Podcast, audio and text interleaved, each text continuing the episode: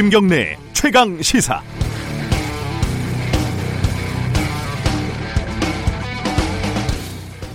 혹시나 했는데 역시나였습니다. 사법농단 사건에 연루된 법관 13명에 대한 대법원 자체 징계 결과가 나왔는데요. 5명에게는 면죄부를 줬고 가장 높은 수위의 징계를 받은 법관도 정직 6개월에 불과합니다. 가장 큰 문제는요. 대부분의 법관의 징계 사유를 품위 손상이라고 얼버무린 점입니다. 김명수 대법원장이 지난 6월에 약속을 했는데요. 살을 도려내는 아픔을 감수하고 엄정한 징계를 하겠다는 것이었습니다.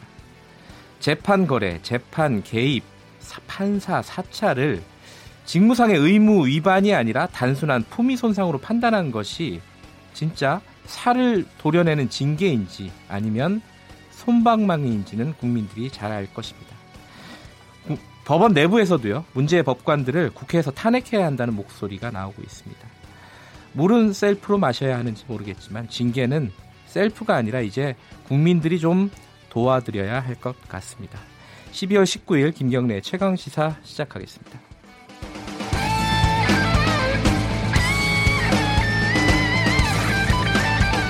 네, 오늘 주요 뉴스 브리핑부터 시작하겠습니다. KBS 탐사보도부 서영민 기자 나와 있습니다. 안녕하세요. 안녕하세요. 어제 굉장히 비극적인 사건이 있었습니다. 네. 그 강원도의 고등학생들이 많이 피해 희생이 됐죠. 어떤 사건인지 좀 간단하게 좀 설명을 해주시죠.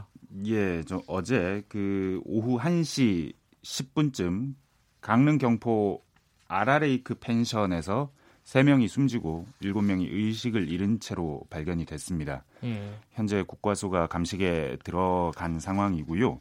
일단은 원인으로 가스 보일러가 지목되고 있습니다. 음. 이 펜션 건물 2층 발코니 끝쪽 보일러실에 놓인 가스 보일러의 연통이 실내에서 실외로 빠져가는 구조인데 이게 정상적으로 연결이 안 돼 있고 어긋나 있었고 네. 가스 누출 경보기도 없었다고 지금까지 알려져 있습니다. 네. 그 경찰도 1.5m 높이 가스 보일러와 배기구를 연결하는 연통이 제대로 연결 안 돼 있었다라고 확인 했고요. 네. 이것 때문에 지금 일단 3명이 숨졌고 7명 학생은 어, 의식이 없는 것으로 알려졌는데 지금 격리하지만 상태가 좀 호전되고 있다고 합니다. 네. 그 담당 의료센터장은 환자들이 의식이 없는 게 아니라 대화가 안 될 정도로 의식이 떨어져 있는 상태로 음. 이 들어올 때보다는 약간 호전됐다라고 말하고 있고 현재 상태에서 추가 사망 가능성은 없어 보인다고 밝혔습니다. 경찰은 오늘 가스 보일러를 뜯어서 국립과학수사연구원에 보낼 예정입니다. 이게 어, 수능을 마친 학생들이 어, 사실 좀 스트레스를 풀러 네. 놀러 갔다 이런 비극 참사를 당한 거잖아요. 맞습니다. 이게 좀 그 안전 불감증 예, 그 부분에 대해서 좀 안타까운데 네. 이게 잊어버릴만 하면 한 번씩 이 숙박 시설에서 이런 사고들이 터져요. 네. 이 원인 규명 좀 철저히 해서 이런 일 안 생기도록 조치를 취하는 게 중요하지 않을까라는 생각이 듭니다. 네. 네 그리고 특감반 청와대 소식 계속 뭐가 나오고 있어요. 오늘 네네. 또 뭐가 나왔나요? 네, 일단 실명이 공개된 김철우 수사관 김태우 김태우 아, 수사관 김태우 예. 수사관 예. 죄송합니다. 오늘도 조선일보 통해서 새로운 의혹을 제기했습니다. 이번엔 예. 도로공사였습니다. 도로공사 사장이 특혜성 납품을 허락한 의혹이 있다는 첩보를 제공했다라는 건데요. 네. 도로공사 사장이 민주당 원내대표 출신의 이강래 전 의원입니다. 음. 도로공사 산하에는 고속도로 휴게소가 있고 여기에 입점한 카페 매장이 있는데 청년 창업 지원 명목인데 이름은 EX 카페입니다. 음. 자체 브랜드인데 8곳 운영 중이고요. 카페니까 커피 추출기계 원두 필요할 텐데 이걸 특정 업체에 몰아주게 했다는 건데 그 특정 업체에 운영하는 사람이 이강래 전 의원과 같은 당에서 정치 활동을 했던 재선의 우재창 전 의원이었다 하는 내용입니다. 음. 근데 이걸 조사 안 했다. 결국 앞서서 의혹을 제기했던 우윤근 전 의원 건처럼 여당 사람을 조사하라고 했더니 나만 미운털이 바뀌었다는 차원에서 또 의혹을 제기했습니다. 그 여당 쪽 인사들을 조사를 했더니 네. 자기를 어, 미워했다, 찍어서 보냈다 네. 이런 얘기네요, 그죠? 네네. 청와대 해명이 있을 것 같아요. 네, 이 보고서가 직무 배제가 되기 며칠 전에 제출이 됐었다는 겁니다. 네. 그래서 이걸 봤을 때는 김 수사관이 이미 자리에 없었고 본인이 없는데 어떻게 검토를 하냐라는 입장입니다. 음. 이인걸 특감 반장, 박형철 반부패 비서관, 조국 민정수석 모두 보고된 바가 없고 뭐 물론 비리가 있다면 엄정 처리하겠다 이렇게 해명했습니다. 이 지금 계속 청와대가 하나 하나 뭐 나오는 네. 뭐 어떤 뭐랄까요 폭로에 대해서 해명하고 좀 네. 약간 좀 피곤해요. 어디까지 네. 이렇게 갈지는 모르겠어요. 맞습니다. 이 한국일보에서 이 박형철 반부패 비서관을 전화 인터뷰한 내용을 또 실었습니다. 네. 이김 비서관, 김 수사관이 가져온 첩보가 이 적법하게 걸러졌고 원칙대로 네. 처리가 됐다면서 의혹 하나하나 반박했습니다. 네. 고건 총리 아들 첩보는 가상화폐 급등의 배후 점검 차원에서 과열 원인을 파악하는 차원에서 파악했고 음. 그리고 김은경 환경부 장관 찍어내기 문제는 이 쓰레기 대란이나 흑산도 신공항 문제 때문에 문제가 많이 됐었고 보도가 네. 많아서 대통령의 판단이 필요했으며 이 판단을 위해서 보도가 아닌 사실 확인을 좀 해봤다. 직무감찰이다. 음. 민간인 은행장도 김 수사관이 가져왔지만 우리 일이 아니라서 킬했다. 아 조사하지 않았다. 아, 조사하지 않았다. 예. 예. 공항철도 비리 확인은 뭐 민간 기업 단순 해프닝 이게 좀 납득이 안 간다 하는 의혹이 있었는데 예. 첩보가 있어서 확인을 지시했고 이후에 또 민원 서류가 정식으로 접수돼서 또 확인을 해보라고 했는데 그 우리 관할이 아니었다. 그래서 검찰에 이첩했다. 뭐 이런 내용입니다. 아, 빨리 좀 다 조사해가지고 빨리 빨리 이제 좀 해명도 빨리 빨리 지금 다 했으면 좋겠어요. 이게 매일 매일 하나씩 이렇게 찌끔찌끔 하는 하니까 그러게요. 이게 뭐 뭐, 뭐가 중요한 사건인지도 모르겠어요. 지금까지 나온 게만 예, 여러 개라서요. 이렇게 지켜봐야 될 일인 것 같고 지금 정치권 소식도 하나 알아보죠. 네. 홍준표 대표가 드디어 방송인이 됐다면서요? 네, 몇 주 전부터 티저 광고를 내보냈고 화제가 네. 됐었는데 드디어 어제 첫 그 인터뷰 그리고 예. 뭐 동영상 기사가 나갔습니다. 예. 정식 이름은 TV 홍카콜라였는데 제가 유튜브에서 검색해봤더니 예. 뭐 앞에 막 관련된 뉴스들이 막 나오고 한참 내리니까 정식 페이지가 나올 정도로 벌써 좀 화제가 되고 있습니다. 네. 대문 사진은 홍 전 대표가 콜라 움켜쥐고 마시는 모습인데 눈을 감고 있어서 특이했습니다. 정식 콘텐츠가 많지는 않은데 인사말은 경제가 폭망할 것이다, 안보 파탄이 현실화될 것이다라는 본인의 과거 말이 옳았다. 이 말이 옳았다는 파, 판단이 될 때 돌아오겠다고 했는데 음. 이제 돌아왔다. 뭐 이렇게 인사말이 돼 있습니다. 홍전 대표가 뭐 방송을 하든 말든 그거야 뭐 본인 마음인데 네. 어, 그 내용에 굉장히 민감한 내용들이 있었다면서요. 방송 네. 내용에 어떤 내용이었습니까? 검증이 안 된 발언과 의혹을 쏟아냈습니다. 문재인 어. 대통령이 지난달에 체코를 방문한 게 약간 논란이 됐었죠. 예, 예. 예, 요 내용과 관련해서 체코에 김정은 일가의 해외 비자금을 총괄하는 김평일 대사가 있다면서 음. 문전 대통령 측이 김 대사를 통해서 현금을 제공했을 수 있다는 의혹을 제기했는데 그 내용이 보면 경제 제재로 은행을 통한 현금 전달이 불가하니까 현찰로 보낼 수밖에 없는데 이게 문 전 대통령 방문과 관계가 있지 않겠느냐. 음. 과연 어떤 거래가 이루어졌는지 본격 조사해 보겠다. 뭐 이런 말을 했습니다. 네. 그리고 이게 뭐 미국과 북한 사이 협상이 협상으로 풀리지 않으면 미국이 plan B를 가동할 수 있는데 이게 미국 CIA가 김 위원장 참수 작전을 할 가능성도 있다. 아이고. 외교가 안 풀리면 공작이다. 뭐 이런 말씀하셨고요. 예. 탈원전이 북한을 위한 거라는 차원에서 우리가 플루토늄 재처리를 하면 즉시 천 개 이상 핵무기를 생산할 수 있는데 북한 생각해서 이거 안 하고 있다. 그러려고 원전 중단한 거다. 이런 말도 했습니다. 어, 뭐 만약에 사실이라면 너무나 충격적인 사건인데 이게 네. 사실이라고 보기도 지금으로서는 좀 희박하잖아요. 네, 검증이 전혀 안 된 발언. 좀 당황스럽기도 하네요. 이거 네. 어떻게 판단을 해야 될지 아마 뭐 시청자나 독자 여러분들이 네. 알아서 잘 판단해 주실 거라고 생각이 됩니다. 오늘 여기까지 하겠습니다. 네. 고맙습니다. 네, 감사합니다. 탐사보도팀 서영민 기자였습니다. 지금 시각은 7시 34분입니다.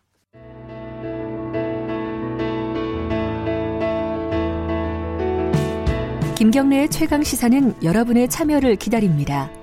참여를 원하시는 분은 9730으로 문자 메시지를 보내주세요. 짧은 문자는 50원, 긴 문자는 100원입니다. 애플리케이션 콩으로는 무료로 참여하실 수 있습니다. 네, 어, 태안의 화력발전소에서 하청업체 소속 노동자 24살 어, 김용균 씨가 산재를 당해서 숨졌습니다.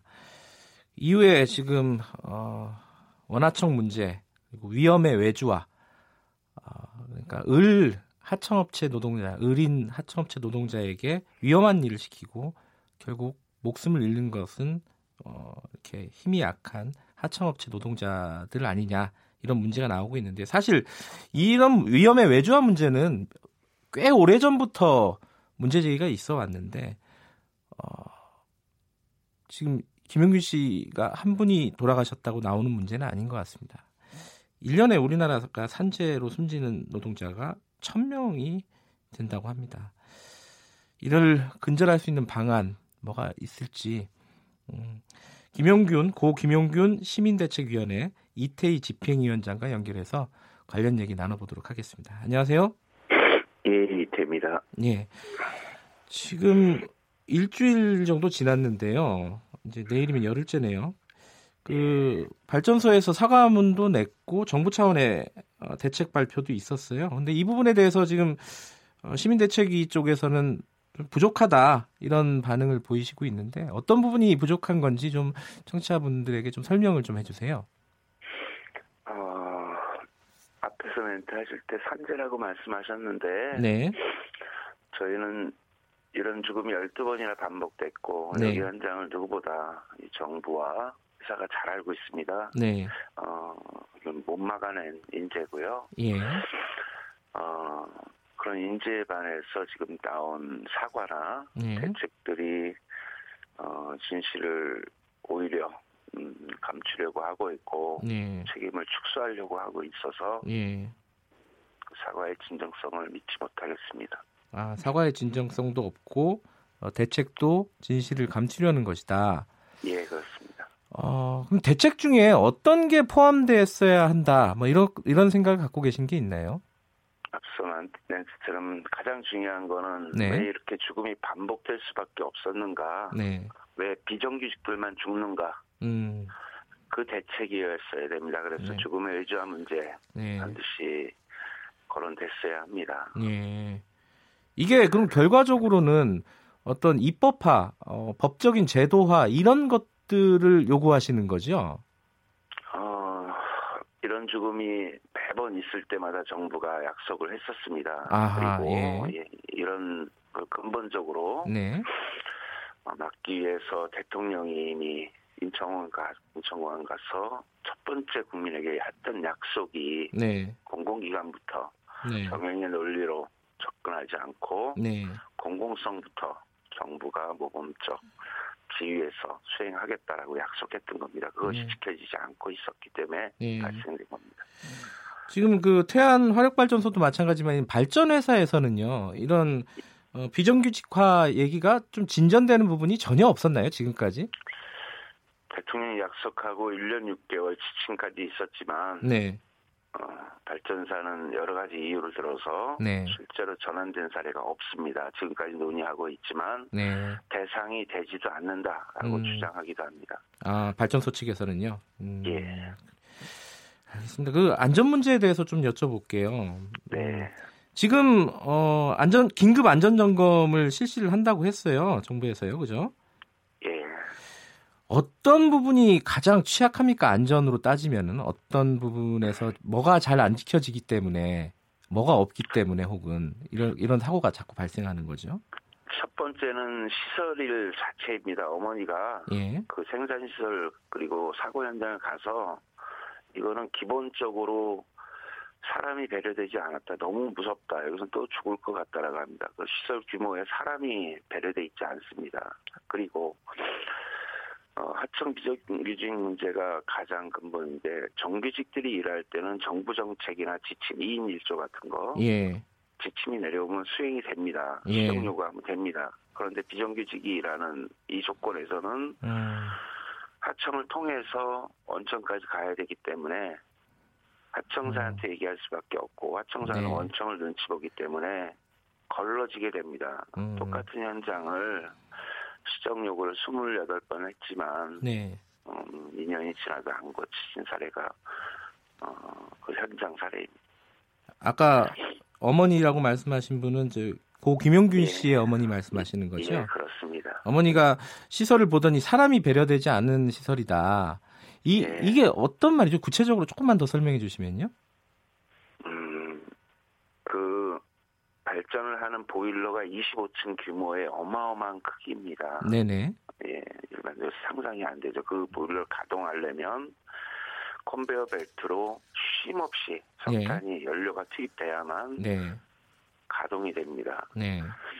그런데 그 용균 씨가 일하던 그 컨베어 벨트 그 장소는 네. 석탄이 끊임없이 단가루가 날리고 네. 무서운 속도로 그리고 무서운 힘으로 돌기 때문에 네. 어, 분간도 잘 안 됩니다. 예. 그리고 그것을 확인하고 잘 가동되고 조치해야 되는 역할을 맡고 있기 때문에 수시로 음. 그 돌아가는 상황들을 본인이 확인하고 조치하지 않으면 네. 가동이 안 됩니다. 그런데 그 확인하는 그 죽은 구멍이라고 얘기합니다. 네. 어머니는 네. 그 구멍에 머리를 집어넣어야 되고 음. 그런 지시가 수도 없이 내려지고 이런 구조에서 네. 아, 당신의 아들들이 되면 당신의 자식들이 되면 일을 시켰겠냐 라고 울분하고 계십니다. 그래서 음. 실제로 음, 이 사건들이 보도되면서 어제는 같이 일하던 동료의 부모님이 와서 돈 안 벌어도 좋다고 아들들을 데려가기도 했습니다. 예. 이게 근데 제가 여쭤보고 싶은 게요. 이 네. 첫 번째는 그런 작업을 할 때 그 기계를 멈추고 작업을 할 수 있는 상황은 아닌가 보죠, 일단은. 그 멈추는 장치가 있습니다. 예.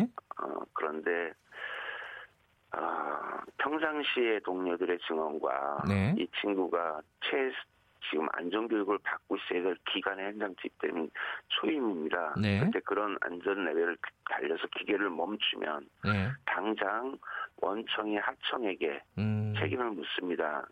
그리고 하청사는 자기 직원들에게 네. 또 책임 추궁을 하고 이게 반복적으로 일어나다 보니까 예. 그런 사, 그런 일들이 있을 때 기계를 멈추고 점검을 한다라는 것들은 예.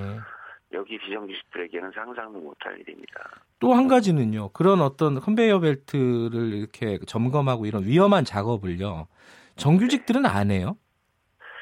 예전엔 정규직이 하던 업무죠. 예. 그래야 공장이 가동됐으니까요. 예.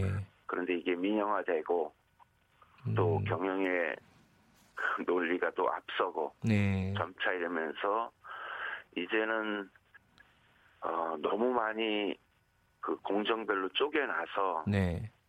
어, 위험하고 하기 싫고 돈이 안 되고 이런 것들은 다 하청의 재하청 형태로 운영되고 음. 있습니다.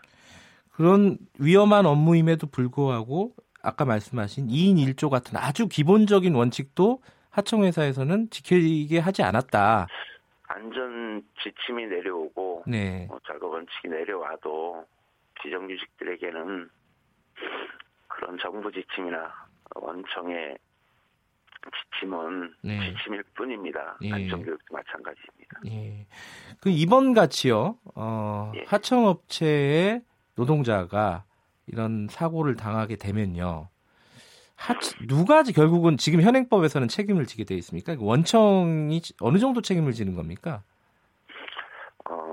어, 제가 법률적인 관점은 잘 모르니까 네. 사례만 예, 말씀드리겠습니다. 예, 예.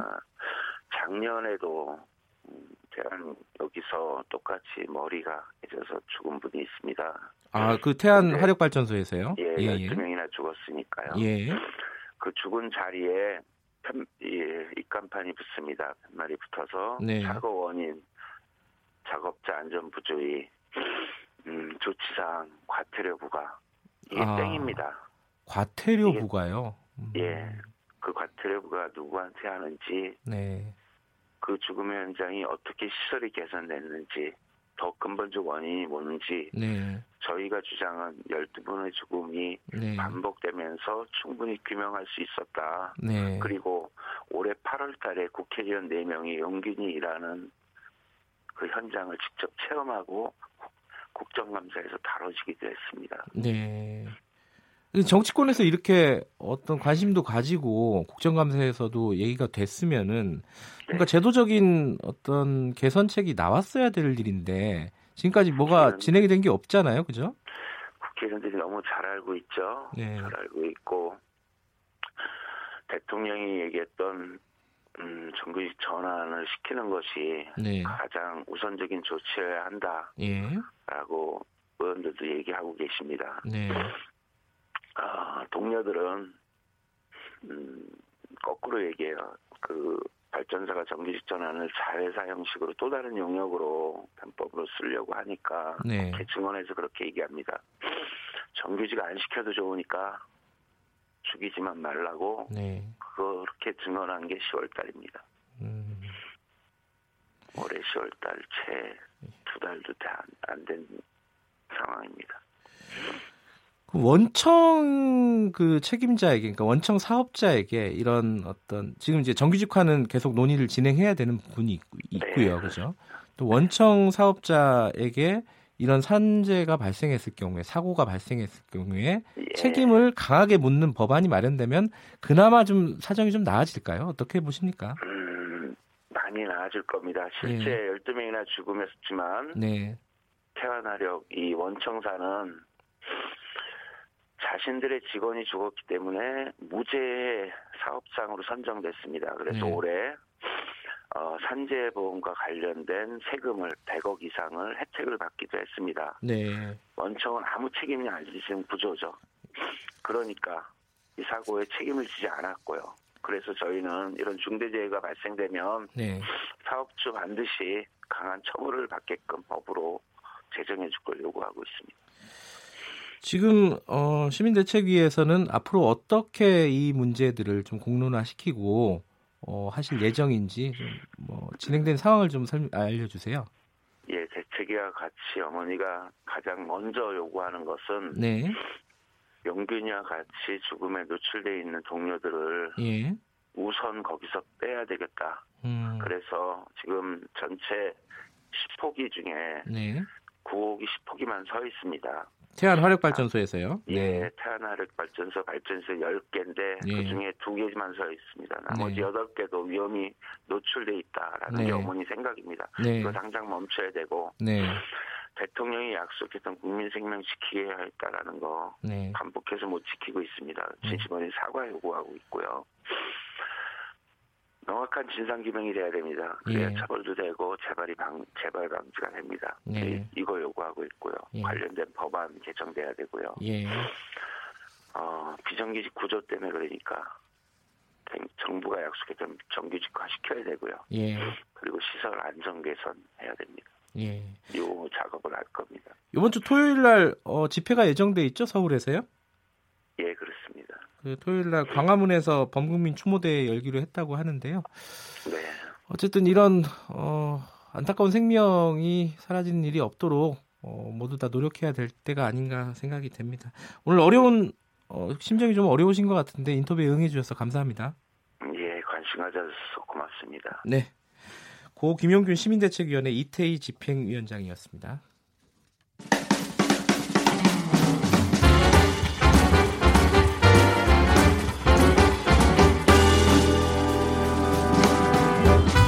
여러분의 아침을 책임집니다.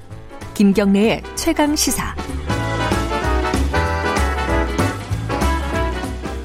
매일매일 가장 핫한 스포츠 소식을 가장 빠르게 전달해드리는 최강 스포츠입니다. 오늘도 KBS 스포츠 취재부 김기범 기자 나와 있습니다. 안녕하세요. 안녕하세요. 올해 최고 축구 선수가 누굽니까? 손흥민 같으시죠? 그러니까 최근에 손흥민 네. 선수가 막 100골 넣고 막 이래가지고요. 갤럽 조사에서 압도적인 국내 스포츠 스타 1위 선정됐는데 의외로 황의조 선수가 대한축구협회 선정 올해의 선수로 뽑혔습니다. 아 이거는 갤럽에서 설문조사를 해가지고 뽑은 건가요? 아니요, 그거랑 완전히 다른 거고요. 아 거기서는 다른, 예, 그건 손흥민 선수가 됐는데 네. 이거는 또 누가 황의조 선수가 됐는데 이 저기 투표를 한게 예. 기술위원회, 축구협회 기술위원회와 기자단이거든요. 아 일종의 좀 전문가, 전문가 그룹에서 집단. 한 거네요. 네, 여기서는 음, 손흥민보다 황의조의 활약이 2018년에 그렇군요. 눈부셨다. 예. 자카르타 아시안 게임 음. 거기서 득점왕 차지하고 우리나라의 금메달 그 두번 연속 우승한 거 아닙니까 우리나라 음. 예, 예. 결정적인 역할을 했기 때문에 황의조 선수가 뽑혔고 네. 이 황의조 선수가 최전방 스트라이커 우리나라의 손흥민 선수 같은 경우에는 이제 측면에서 그 네. 윙어로 뛰는 공격수인 반면에 이 황의조 선수는 정통 최전방 스트라이커의 계보를 이을 만한 예전에 따지고 보면은 황선홍, 이동국, 음. 박주영 이런 선수의 아유. 뒤를 이을 만한 그래요? 대형 스트라이커가 나온 것이 아닌가 이런 음. 칭찬을 많이 받았거든요. 약간 의외의 결과 였다고도 볼 수 있는데요. 이 손흥민 선수랑 사실 황의조 선수랑 동갑내기거든요. 아 그래요? 네, 나이가 똑같습니다. 아, 황의조 선수가 의외로 나이가 좀 있네요. 네, 그게 저 어린 시절부터 손흥민 선수는 10대 후반부터 유명했는데 그렇군요. 선수는 최근에서 각광받은 선수이기 때문에 예. 예, 좀 그- 나이가 올해 선수는 그렇고 올해 네. 감독은 누가 누가 됐습니까? 이 또 황의조 선수와 뗄래야 뗄 수 없는 선- 감독이 뽑혔는데 김학범 감독이 뽑혔습니다. 아시안 게임. 예. 대표팀 감독인데 당시에 예.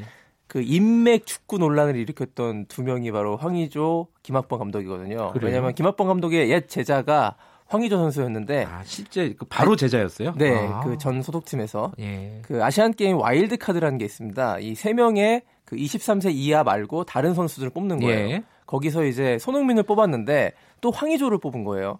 둘다 공격수지 않습니까? 그래서 아. 세 명의 와일드 카드 중에 황의조를 뽑는 거는 자기 제자니까 좀 봐준 거 아니냐. 음. 요런 이른바 인맥 축구 논란이 있었는데 이거 실력으로 두 명이 다 잠재우면서 금메달을 딴 예. 것입니다. 그래서 김학범 감독이 땄고요. 아, 올해 골 이런 것도 네, 아마 올해의 선정 골에서 누구예요? 그거는? 손흥민 선수의 어떤 골이었을지 혹시 그 월드컵 때요? 네 아그 중거리 중거리 슛 있는데 중거리 슛.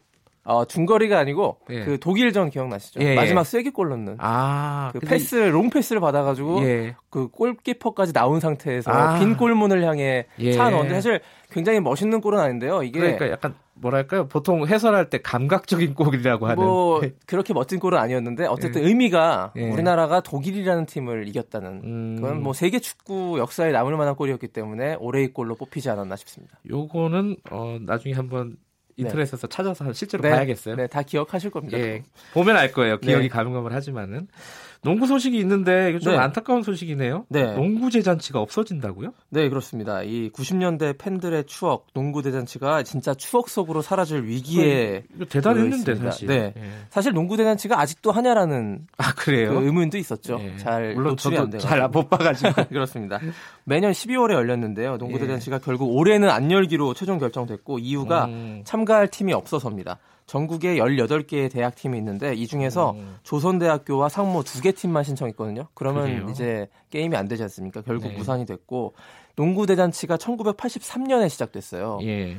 그때 당시에 이충희, 김현준 그리고 허재 80년대 스타들이 있었고 그 90년대로 넘어와서는 대학 스타들 서장훈, 현주엽, 이상민, 문경은 90년대 음. 전성기를 맞았던 것이 농구 대잔치고 현재의 프로농구를 출범하게 된 계기였는데 음. 결국 명, 명맥이 끊기게 되는 이런 안타까움이 생겼습니다.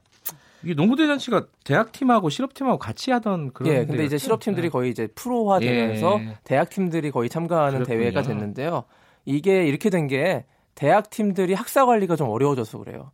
어. 그 요즘에 이제 대학 농구 리그도 있지 않습니까? 예. 대학 농구 농구 리그를 참여하려면요. 요즘에는 예전에는 이제 수업 안 듣고 다 이제 시합만 했었는데 예. 요즘엔 대학 학사 규정이 엄격해져서 아. 체육 특기자들도 다 이제 학점을 C학점 이상 받아야 돼요. 그렇지 아하. 못하면은 대회 출전 자체가 안 되기 때문에 대학 리그가 예전엔 9월이면 끝났는데 지금 11월까지 왔습니다. 이러다 네. 보니까는 대학 팀들이 참가가 좀 어려워진 예. 그런 측면이 있어서 결국에는 올해 농구 대잔치가 명맥이 끊기게 된 것입니다. 아. 어떻게 보면은 시대의 흐름이라고 볼 수 있고요. 예. 대학 농구 그리고 프로 농구가 있기 때문에 농구 대잔치가 그 사이에 낀 격이었거든요. 이제는 더 이상 지속하기는 좀 어렵지 않느냐 이런 의견이 많네요.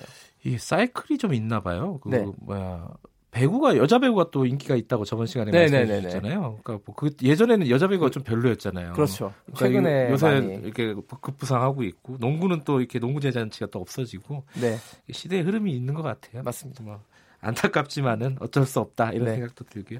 오늘 여기까지만 하죠. 네 그렇죠. 예. 고맙습니다. 고맙습니다. KBS 스포츠 취재부 김기범 기자였습니다. 아유, 저도 이게 쉽지가 않네요. 이 김영균 고 김영균 씨 사건 얘기하다가 또 스포츠 얘기하고 이게 감정적으로 컨트롤이 그렇게 쉽지가 않네요. 이게. 1부는 여기까지 하겠습니다. 2부에서는요. 국회 사법개혁특별위원회 어, 박영선 위원장도 만나보고요. 주진영 하나증권 대표와 최근 논란이 되고 있는 국민연금에 대해서도 좀 새, 색다른 시각으로 좀 따져보겠습니다. 김경래의 최강시사 잠시 후에 뵙겠습니다.